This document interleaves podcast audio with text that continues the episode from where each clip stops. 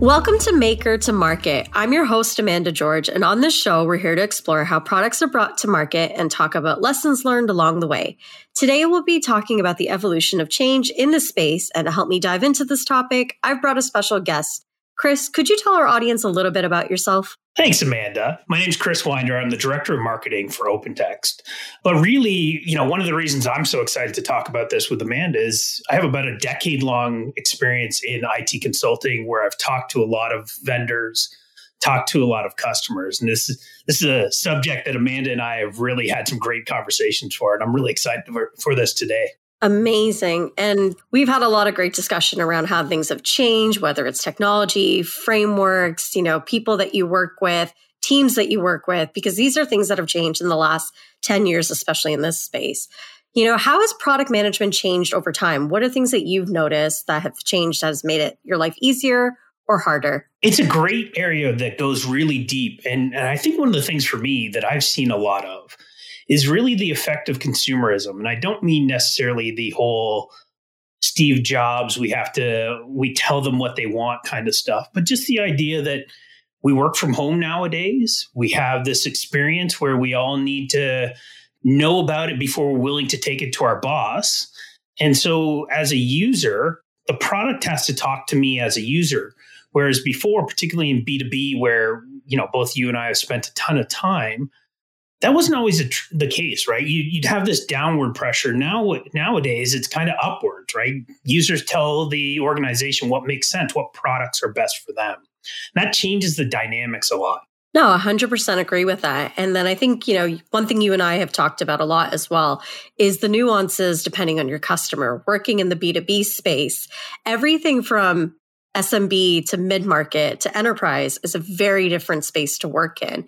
You know, in SMB, there's a lot more flexibility. If people aren't happy with your product, they're going to leave versus an enterprise they're kind of bound a little bit harder to your terms and conditions. So especially in the enterprise space i mean i'm starting to see slow shifts in that space where things still go through procurement yeah. but we're still doing that. You know what are some things that you hope to see enterprise businesses change when it comes to their purchasing habits? I think what's really interesting is work from home has really changed a lot of things. I know spending a lot of time with our customers. And one of my roles here at OpenText is working with our ISV community who are selling software themselves.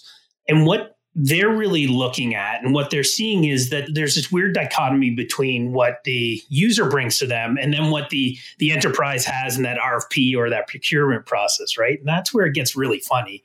Is you have a user who says this is a great product. They bring it to procurement folks or their bosses. And the boss goes, That's great, but we're going to go with this thing over here. Now, from a marketing perspective, that's great for us because it gives us back the opportunity to be in the game if we have the product over there. But from a pure, what's the best product that gives you efficiency as a software user myself, I'd like to see more of that empowerment as far as, you know, can we bring in what a user actually needs to be successful into enterprise software. I think that's something that we haven't seen yet. And I really am looking forward to the day where that becomes a table stake of these kind of decisions and how products go to market. No, 100% agree with that because I am looking forward to the day that I don't have to fill out security documents as an SE or even fill out a SOC 2 documentation to say that, yes, we're compliant and we can work with your enterprise systems. So, I mean, that's not fun. You don't enjoy that? No, not really. I mean, ask any SE. I don't think we particularly enjoy it. It's the same standardized set of questions, and it's more of a checklist and a process than it is a viable, hey, is this actually going to fit the thing that you need it to do? Whether it's, I need this software to help my employees, but yeah, we can check off all of your, you know, requirements. That's easy. I think a lot of software vendors can. So that's something I hope to see kind of disappear in the next couple years as well as, you know, we're always seeing these procurement departments put these checklists out there. Maybe it's time to minimize the number of checks that you need in order to get a signature. I think that's a great part of it. And you know what I that brings up a really interesting point to me, which is the feedback loop for products, right? If it's gotten to the point where you need a new product, why not ask a company you have a, uh, a relationship with? And how does that get turned into a legitimate product roadmap item? I think that's a really interesting area that that I think a lot of companies aren't taking enough advantage of. Oh, 100%. I think if you've got a customer advisory board, it's more than just, hey, do you like my product? Can you tell me how you want to enhance it? It's got to be a little bit more communicative where we're taking an active interest in why is it not working? You know, one thing I think marketers love to do is ask a ton of questions, but is it really getting to the heart of how do I then turn this into a roadmap feature? Yeah. There's a little bit of a gap there still.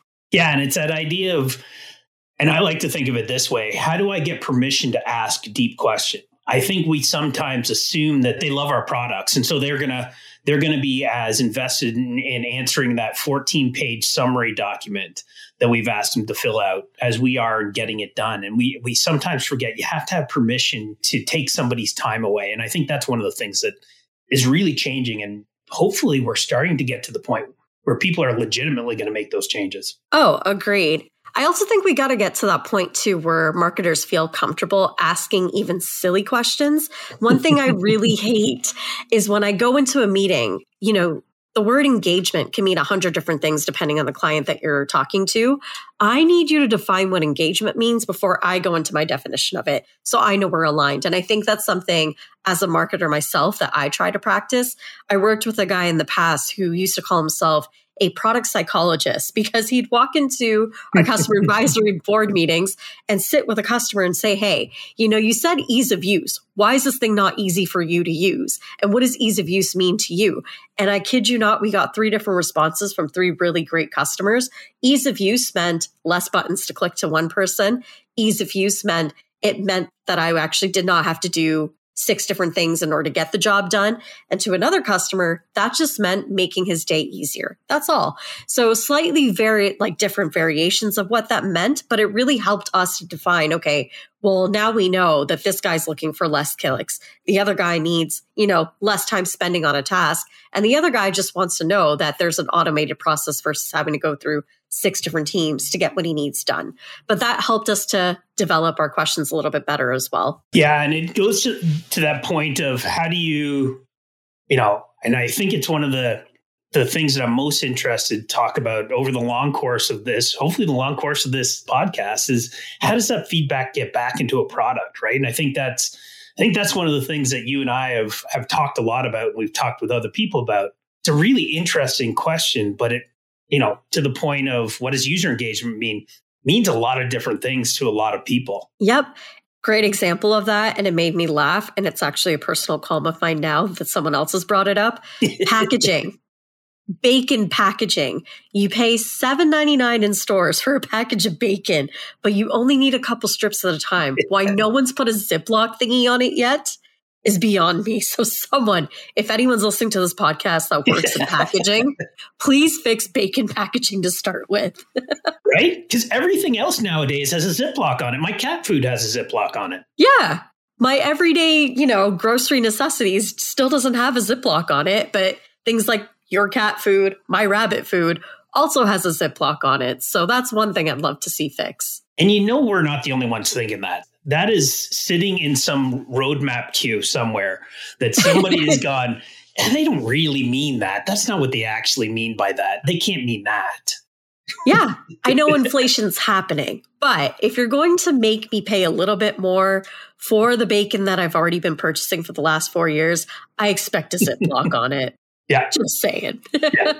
Don't make me use another bag. Exactly. Which brings us to our next point, because we've kind of talked about it here and there. We've talked about a little bit about frameworks. And I don't know about you, but in the last couple years, one thing that I've noticed is that there's a million frameworks now. There's too many. And I think one thing that's getting harder and harder to do is figuring out what framework actually works for your business yep. and how do you make sure that it sticks and i think a really good example of this let's take p&g for example they're great marketers one of the most interesting products that they've ever released that was actually a bit of a grievance for them was Febreze. You know, the product was created to take away bad smells and it did what it did. Problem was you could not sell it. Even though it was created in 1996, if you think, if, if anyone ever goes back and watch the original commercials, there is a woman that actually has a really stinky coat because in the 90s, you could go to a restaurant where people were still allowed to smoke, but you'd come home and your jacket smelled like cigarette smoke. Well, she was spraying her coat with Febreze it still wasn't enough to convince consumers that this was a product that they needed. So they had to go back and think about it. And there's actually a really great book that's uh, kind of covers this topic. It's called The Power of Habit. How do you get someone to take a product that you don't think you need and get them to buy it? And essentially, what they figured out was that, you know, in the cleaning process, you would wash whatever it is that you need to wash, dry it, etc. How do you get someone to convince them that they needed Febreze? Yeah. And essentially they changed the way that they marketed this product by having commercials of, well, you've already cleaned your home. The final step in that cleaning process after you've cleaned, vacuumed, mopped, etc. Last step, Febreze your house. It'll take away any unwanted odors from now that we all have pets It'll take away those pet odors that you can't get to from the regular cleaning. Yeah. So I think that's a really great story of how a framework that they started with that they thought they needed ended up having to change and evolve because it wasn't working. You know, there's probably other great examples out there that you can think of too. Oh, this is one of my favorite stories. it's the and and I use this everywhere. I've been using this for just about 10 years. And it's the story of the little blue pill. Everybody nowadays it's a category, right? It's a category unto itself. There's multiple drugs that are designed for erectile dysfunction. But the little blue pill, what some people nowadays don't understand, that wasn't what it was designed for. And why you got to the point where you could have this whole market and how Pfizer could create the the most successful drug ever, like not hyperbole ever, as far as revenue and profit margin, is they had a great feedback system so I go going again, going back to this idea that I've been kind of hammering on. Their feedback system was great. They started a clinical trial and they had noticed that their target population, who were 55 to 70 year old uh, males, they weren't getting the heart. And so I, th- I think I forgot to mention that it was a heart drug. So they were in these trials. And if you are in heart failure or something else, there's certain physical activities that they would prefer you didn't do on a regular basis. Now, the good news is that if you have heart conditions, typically you don't have the ability to do those anyways physically. It's just not, it's not going to work. But the cool thing, if you are the 55 year old man who's on, who's in this clinical trial, all of a sudden you have magic in your pants. It works again. you can do it. Now your doctor says, yeah, don't do that. But you know, from going back to the Pfizer before I go down the rabbit hole, from Pfizer's perspective, they're freaking out. Executives are freaking out. They put half a billion dollars into developing this heart drug, which was supposed to capture the market. And what happens? It doesn't work, but they have all these, you know, to, to put it crassly, they have all these old men with stiffies. What do you do with them? Well, we can't have them stay in the clinical trial, can we? Because that's a health risk at that age. And so what what they figured out is we don't have a market for the heart drug. Like the numbers are never going to get where this makes sense to put out the cost for it, everything else. But what somebody was smart enough to do and brave enough to do is take the feedback and go, look, we have a data set that says this is a viable market. If we create the market, like this is not a market that in the early 90s, I think when it first came out, was something that you would put on TV. Like you would have never put out the the two people in bathtubs ads and things like that that you see nowadays. You wouldn't have put out the the going on in a date, you know, popping your little blue pill beforehand. Um, you would have never seen those because it just wasn't something you put on TV. But Pfizer, they had the numbers that told them, look, there's a market here. And they they went for it because they knew they had the numbers. But that was because they had a really good feedback loop. They're able to very quickly look at their market, say, this isn't going to work in this market there's an uncaptured market over here for a product that does something, you know, that we didn't think it could do, but it does do it.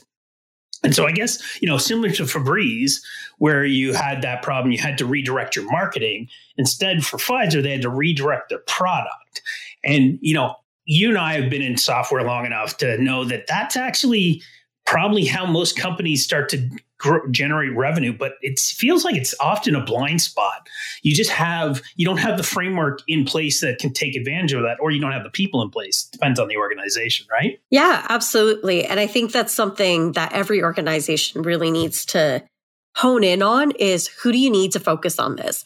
I think that's also a bigger problem in today's market too especially from the software perspective yeah. is that i think we're all customer centric by nature. You know, we want to see our customers happy, regardless of what team you're on, whether you're in product, whether you're in marketing, whether you're in sales. We all want our customers to be successful.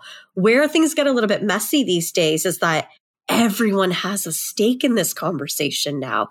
But who do you listen to? I'm not saying ignore all the feedback. It's great. That feedback needs to be constantly generated and constantly turning. But the problem is, is how do you then get people internally to take that feedback seriously?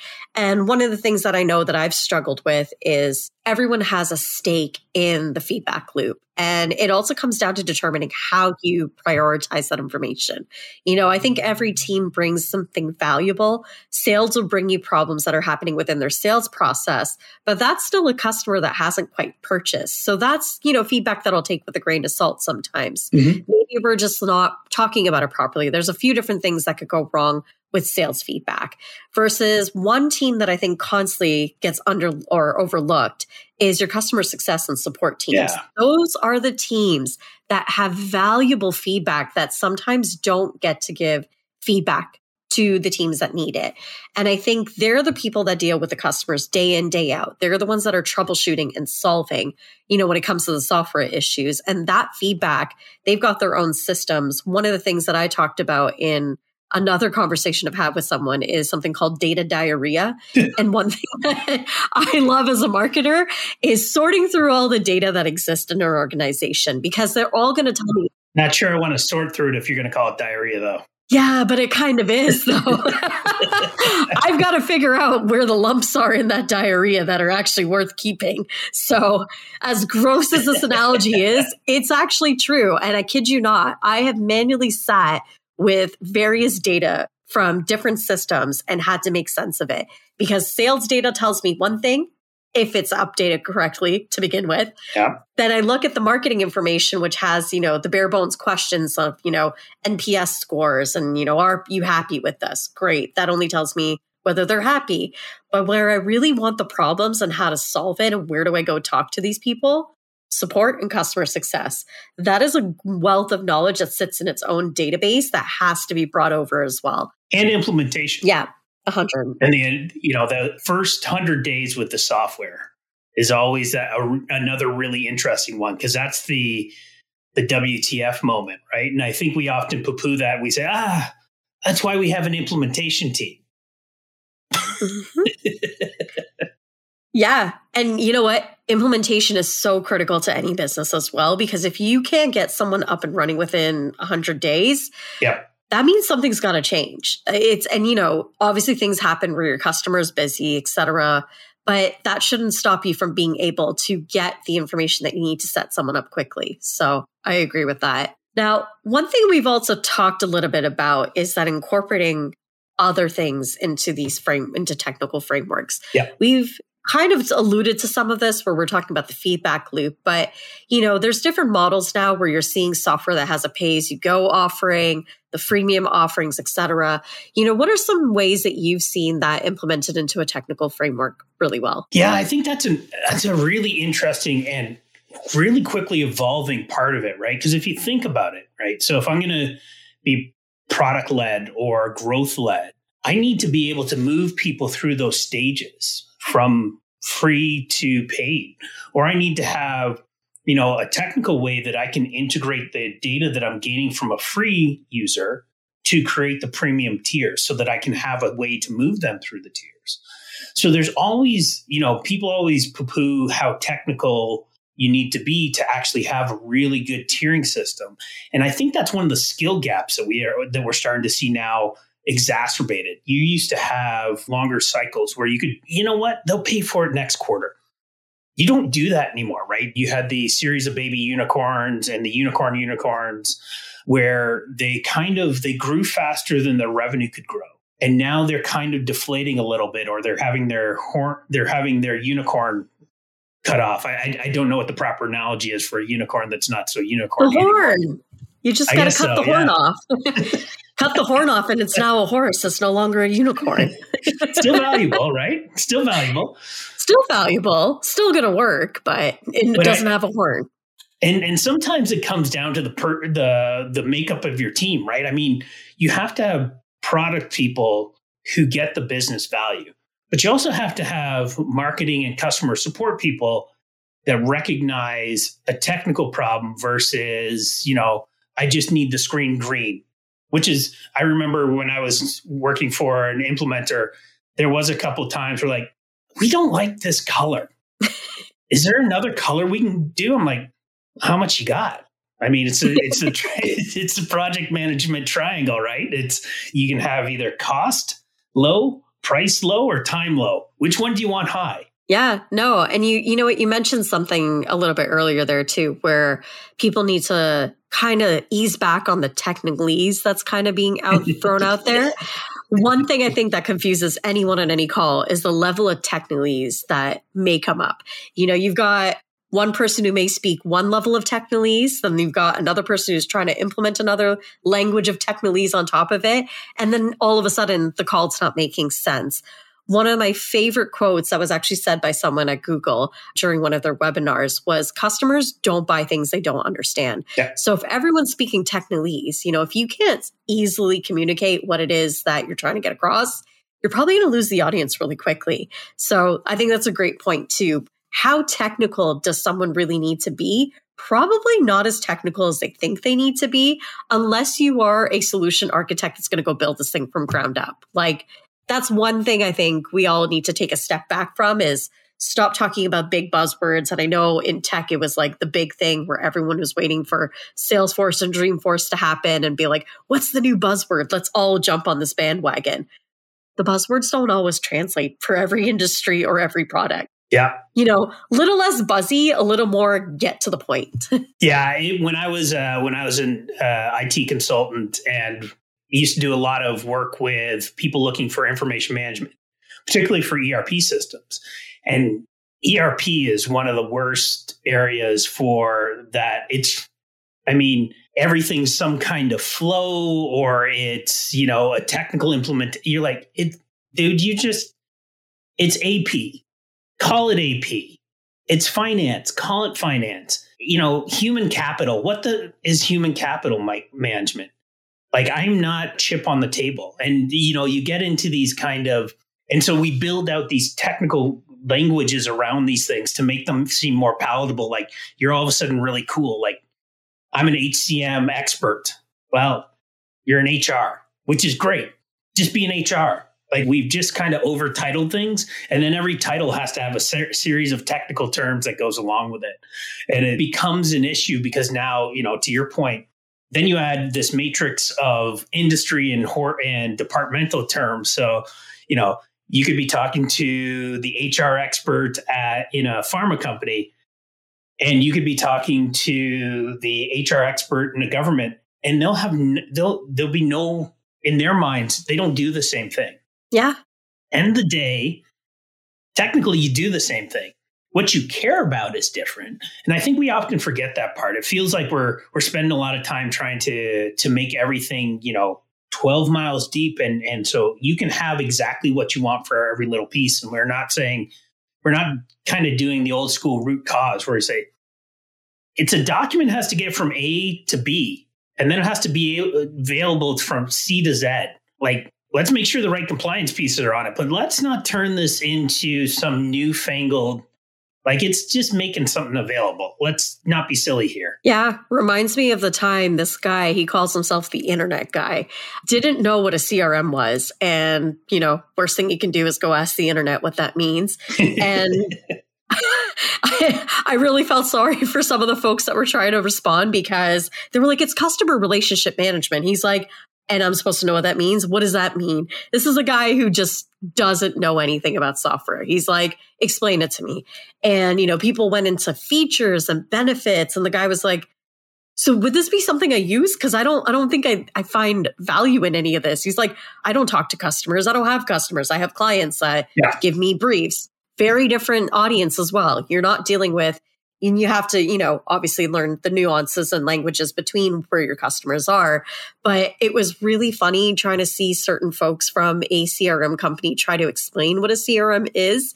And the best response that you know, explained it all was it's a tool for sales guys to record their stuff. Yeah. And the guy was like, that I understand. He's like, why didn't someone say that first? And I'm like, see, we all get into this really bad habit of over explaining what we do, what it is we're trying to sell, when it really and truly, you just need to come back down to the human level sometimes. Yeah. And I think it gets even worse because you b- then built up these cult of personalities and these cult of technical languages. So you'll have somebody, so taking that same example, you have somebody goes, oh, they don't have customers. Well, they must need a totally different system.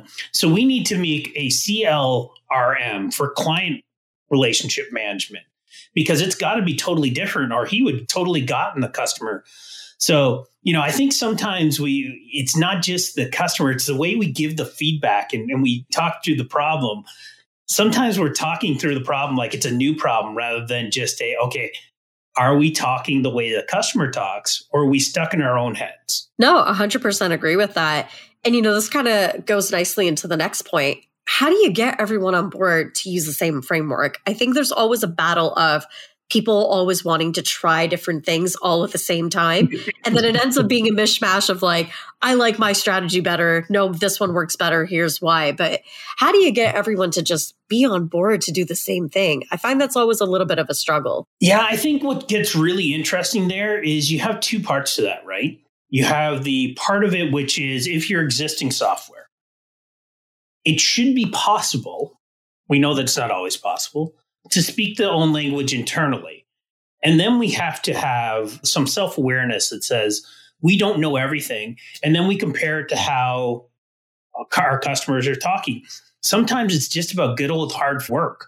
It's about having that framework where you say, before we ever finalize a feature or before we ever build out that marketing piece, we're going to talk to a few customers. We're not going to go to every customer. We're going to pass the sniff test. It's got to make sense to some. Where it gets really, where I think there's some really interesting things, and I think where we kind of built out this cult of personality is when you're introducing a new product. Not everything's going to be the next iPod.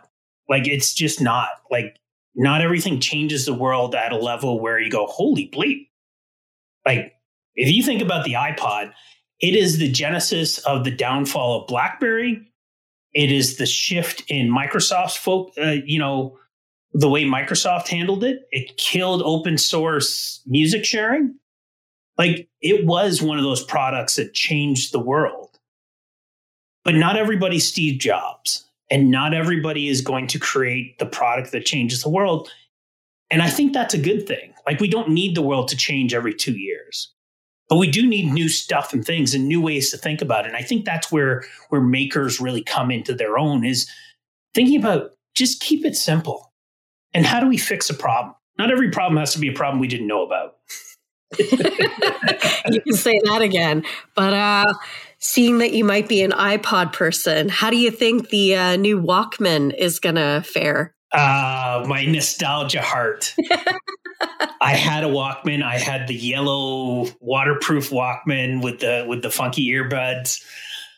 I loved it. Um, so my nostalgia heart really gets it. My my practical and somewhat miserly cheap heart goes. I've got just as power as long as I have a cell signal. I have just as powerful a device in my pocket. And if I'm going to have earphones in, I'm not expecting the same as I get through my I don't want to tell you how expensive sound system with vinyl and a record player and a CD player and the big extra amplifier. I don't expect that sound. I'm doing it because I want my personal noise. So I think they're either 10 years ahead of the market because it's not nostalgia ish enough. Like my generation who would buy it may not have the money to pay. It's some ridiculously uber expensive device like we're not quite there yet and the majority of my age group is still trying to get their kids into college Like there's just not a market to make it worth it. Or they're, te- I can't tell if they're 10 years behind when you still had, you know, you, you see Guardians of Galaxy and he's got the low MP3 player. Can't tell if they're 10 years behind or 10 years too early. But I don't think today is the day. No, I agree with that. And I can totally go into another hour worth of nostalgic things that I've bought or seen, but that's going to have to wait for another day. All right. Well, yeah. thank you everyone for listening to this episode. Stay tuned. We have some great guests coming up on future episodes that will dive into these topics and more. Until then, see you next time. And thank you, Chris. Thank you.